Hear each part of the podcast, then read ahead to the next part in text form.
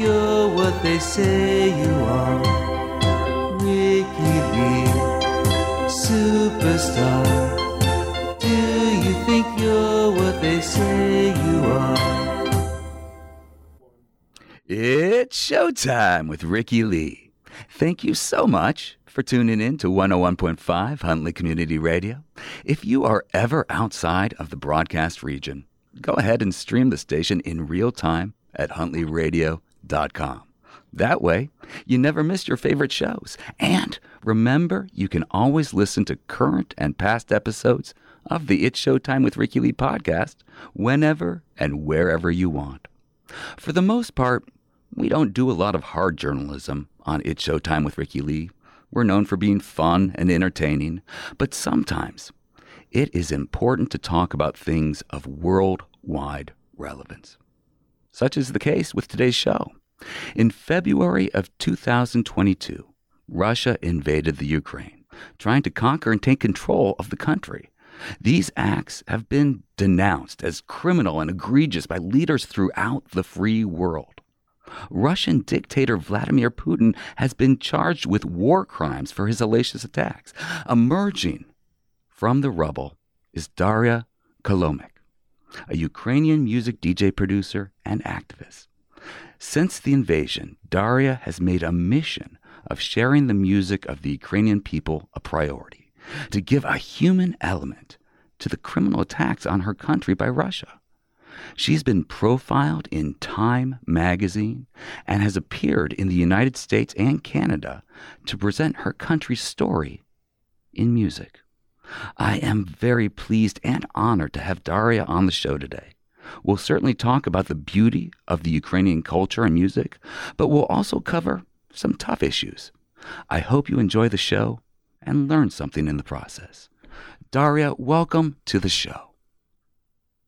Hello, Rikki. It's an honor to be there. Thank you for having me so much.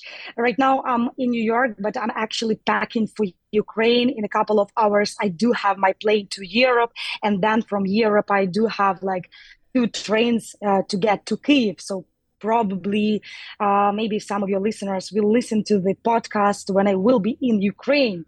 So it's such support from you to have me. Thank you. Of course. It's a very important show. And I thank you for taking the time and you know, being so honest with us about what you've experienced. And I wanted to start off with talking about what life was like before. What was it like before this huge invasion? Truly, I had a brilliant, successful, great, happy life. And I truly understand it when the full-scale Russian invasion started on 24th of February 2022. Before this, I had my radio show, I had my TV show, I was touring as a DJ, as a musical producer, but at 5 a.m. 24th of February, it completely changed, because I remember myself running when I first time heard the air raid alarm and heard first explosions, because I do live in Kyiv, in the capital of Ukraine, and in the center of Kyiv. And it was very intense and huge explosion. And I was just running with my backpack and was trying to hide from the bombs, you know. So, and I was living in the cafe, in the basement of the cafe on my street with 40 plus different people. And being there, I reflected so deep about my life, about the goals, about our future victory. But right now, the most important things about the fight that we need to do as Ukrainians. And especially for me, the person who is the first journalist and a musician, to do everything I can do for my country through music, through the information, and through my voice. And let's talk about that voice. You had this, air raid going on. You're running in the streets. You're trying to find safety, and you made the realization that you needed to use your voice, your prominence, to bring attention to this, to be a human voice to what is going on. So you did something. You started communication on this. Can you tell me about that? Mm-hmm. Yeah, of course. So from the first days of full-scale Russian invasion in Ukraine, I was trying to spread the information through my social media, through my Instagram page, Facebook page, in English, because I want the world, the foreigner people, to understand really what is happening inside Ukraine right now and how to be inside in Ukraine, how to live inside the war. So I was trying to spread the information, but it wasn't easy because Instagram algorithm, they blocked me. Russian bots and the people from Russia, they were trying to report my page.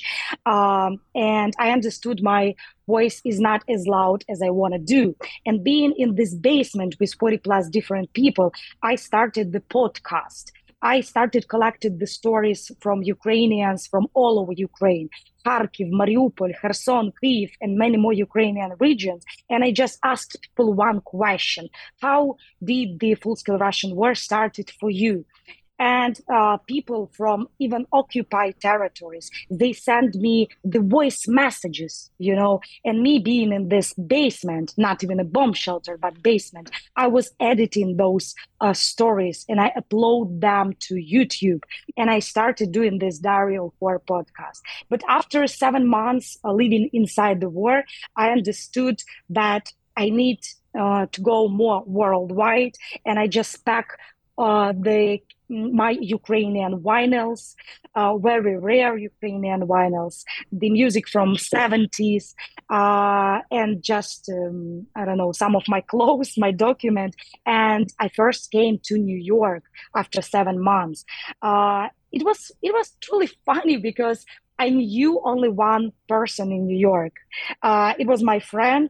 And I was like, okay, I need to do something. And why New York? Because I do believe that New York is like the center of the world. So I came to New York with my vinyls of Ukrainian music to speak out loud about the other center of the world, my country, Ukraine, which is right now fighting not only for freedom in Ukraine, but, you know, for human rights, for right to be free, you know, to speak their own languages, to write music in their own languages, because I do believe that Ukraine right now, it's like a wall from these Russian crimes. And so I came first time in New York for 5 weeks, and I was literally like the person who were knocking all the doors and saying, hi guys, I'm Ukrainian girl, I'm a DJ, let me just play Ukrainian music for you.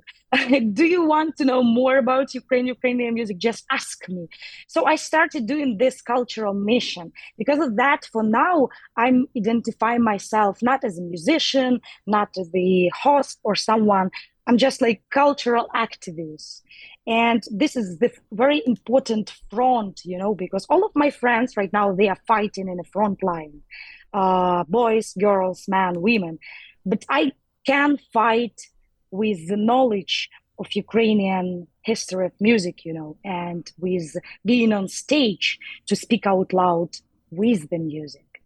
And because, you know, it's very interesting. Music is very like international language, and you probably can't understand the lyrics, but you can feel something, you know, and we all love music. We love music. We can have these goosebumps. We can feel these beats. And sometimes people do ask me questions. Oh my God, is it Ukrainian music? It sounds like super great funk. And I'm like, yeah, guys, this is the vinyls from 70s. But do you know the story how hard were to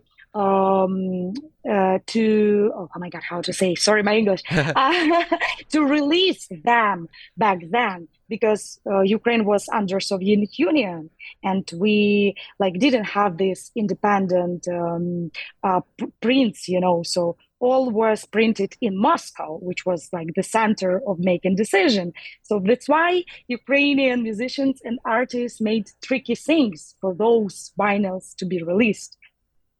And so these are actually very, not only are they a reflection of Ukrainian music, but they're actually very rare recordings because so few of them exist. Yeah. Tell me, I mean, there's been this great embrace since you've started sharing the music and the stories. Let's talk about the music. For those who have not heard Ukrainian music, let's paint a picture. Tell me, tell the audience, tell us about Ukrainian music from those who haven't heard it. Ukrainian music, for me, it's very deep. And if you even can understand the lyrics of our songs, it shows all the history that we went through. And sometimes people think, oh, why Ukrainian music can be very sad, very experimental. And I can reply to them because we do have very hard history. Even my great-grandmother, she survived the starvation. We call it Holodomor. It was a starvation that happened in 1930s in Ukraine.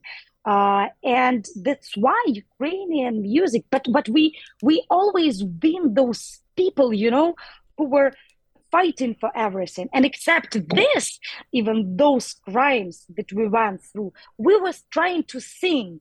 And because of this, almost every Ukrainian family, they do have people who sing very cool, very unique. Because for us, it's all we have, even Russians or Soviet Union or even Russian Empire, they are trying to steal everything, food, home, loved ones. We do have this voice.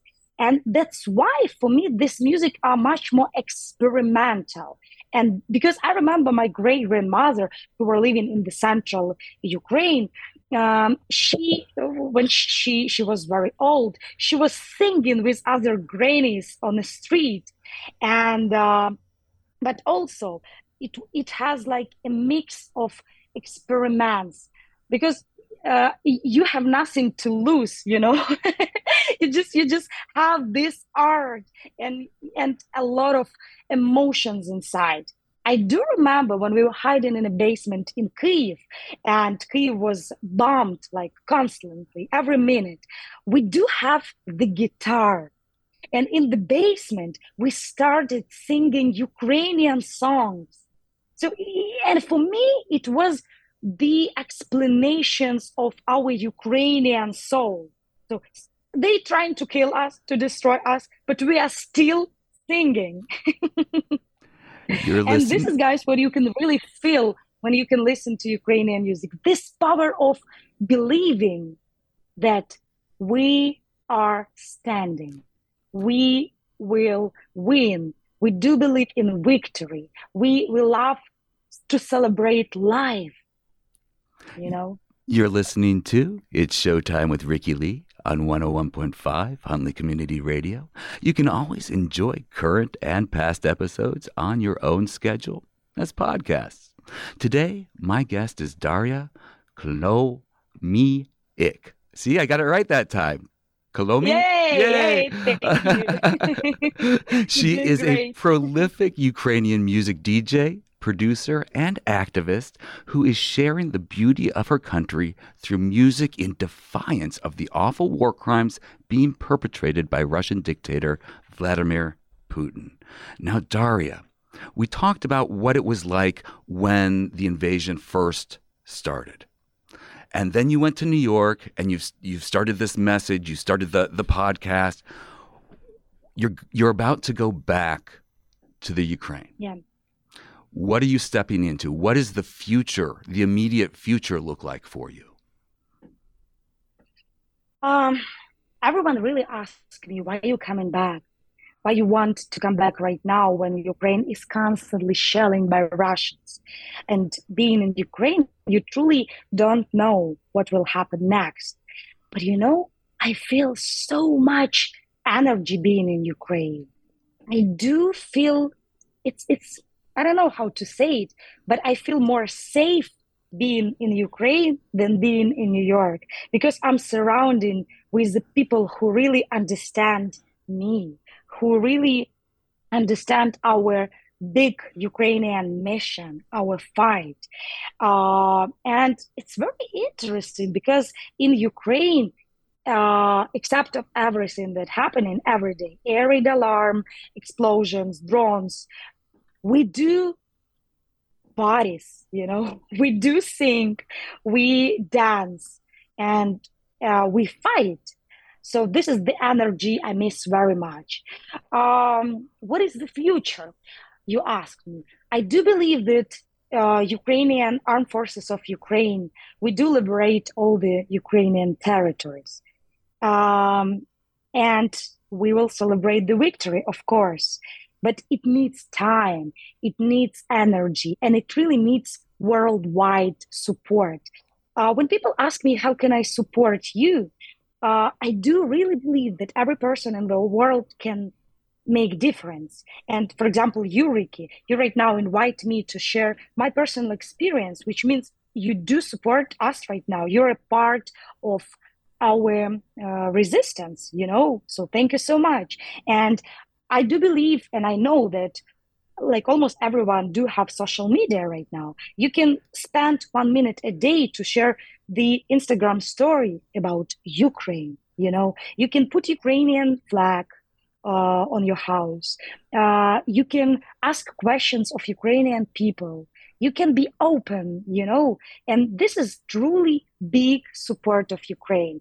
But I do believe it works when it is doing like a routine, you know, like, because we are as Ukrainians right now are being shelled by Russians as a routine for more than 1 year of full-scale Russian invasion, but in 9 years of war, because the Russian war in Ukraine started 9 years ago.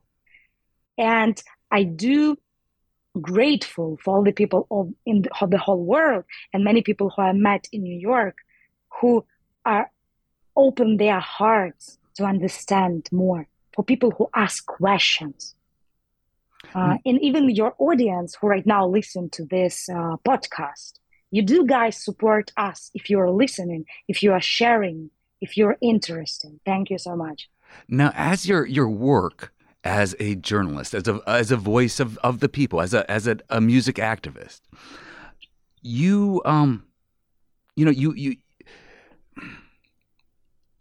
are presenting the story that you can through social media, through your different avenues to get the word out. You have already said in the interview that you've had to deal with Russian disinformation, Russian propaganda. Yeah. What is that like from your perspective? For those who are listening who don't know what it's like, who don't know they're being deceived, who don't know the information is not being relayed, what is it like from your perspective? You know, Russia is very aggressive in its foreign policy.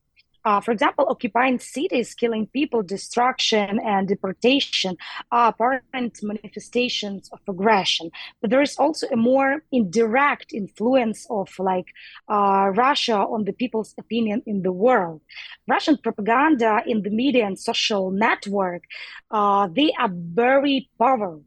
And for decades, Russia has effectively used soft influence in the world so that the world community treats Russia favorably, if you know what I mean. Mm-hmm. So this is why the narrative that this war is Putin's, you know, just Putin's war, not the Russians, and that Russian art should not be treated by any differently is so popular today.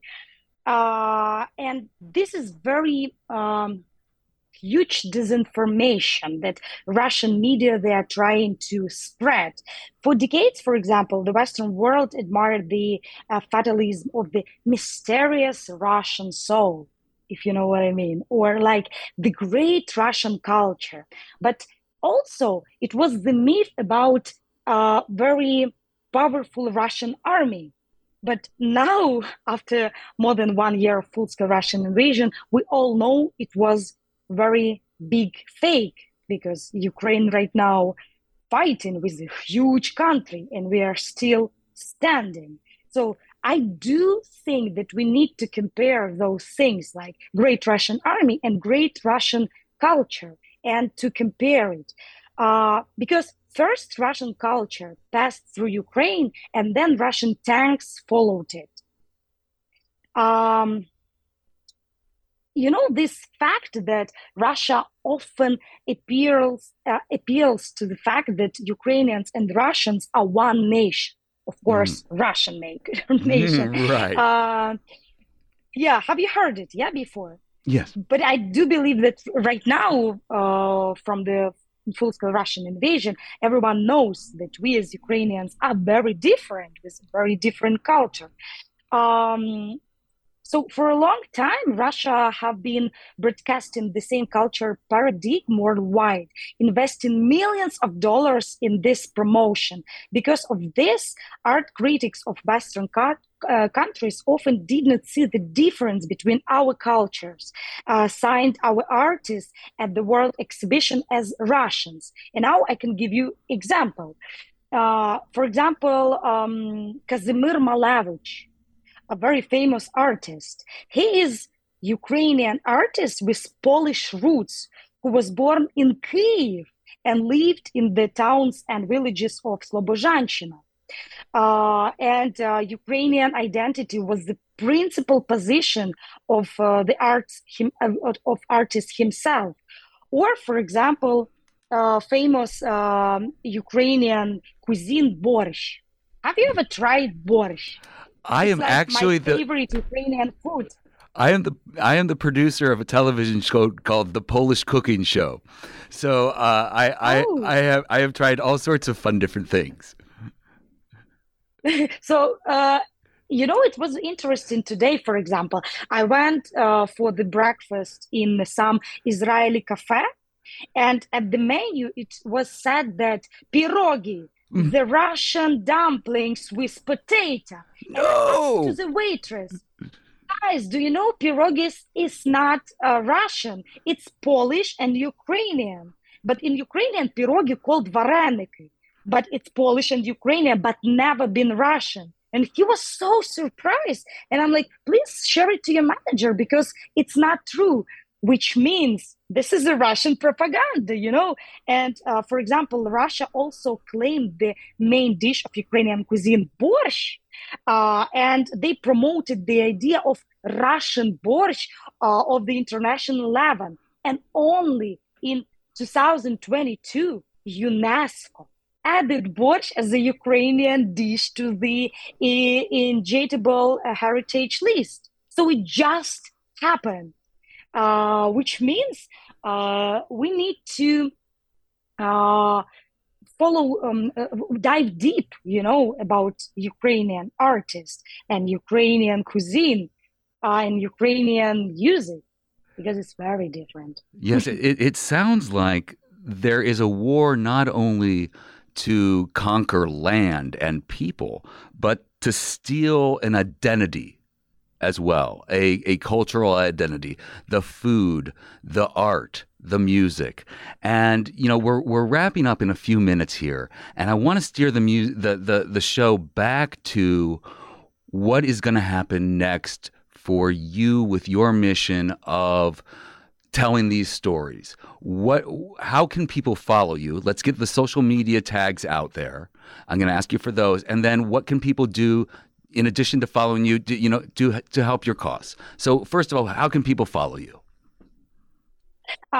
People can find me in Instagram. My name is Daria Kolomiec. You can find me on Facebook. I'm very open when you want to ask questions. You can just write me through direct messages, and I'm very open to share everything I can do. What I'm planning to do next, I do really want to promote Diary of War, the podcast. And actually, you can Google it and find the Diary of War on YouTube with English, Spanish, Portuguese, and many more subtitles to understand what we are going through.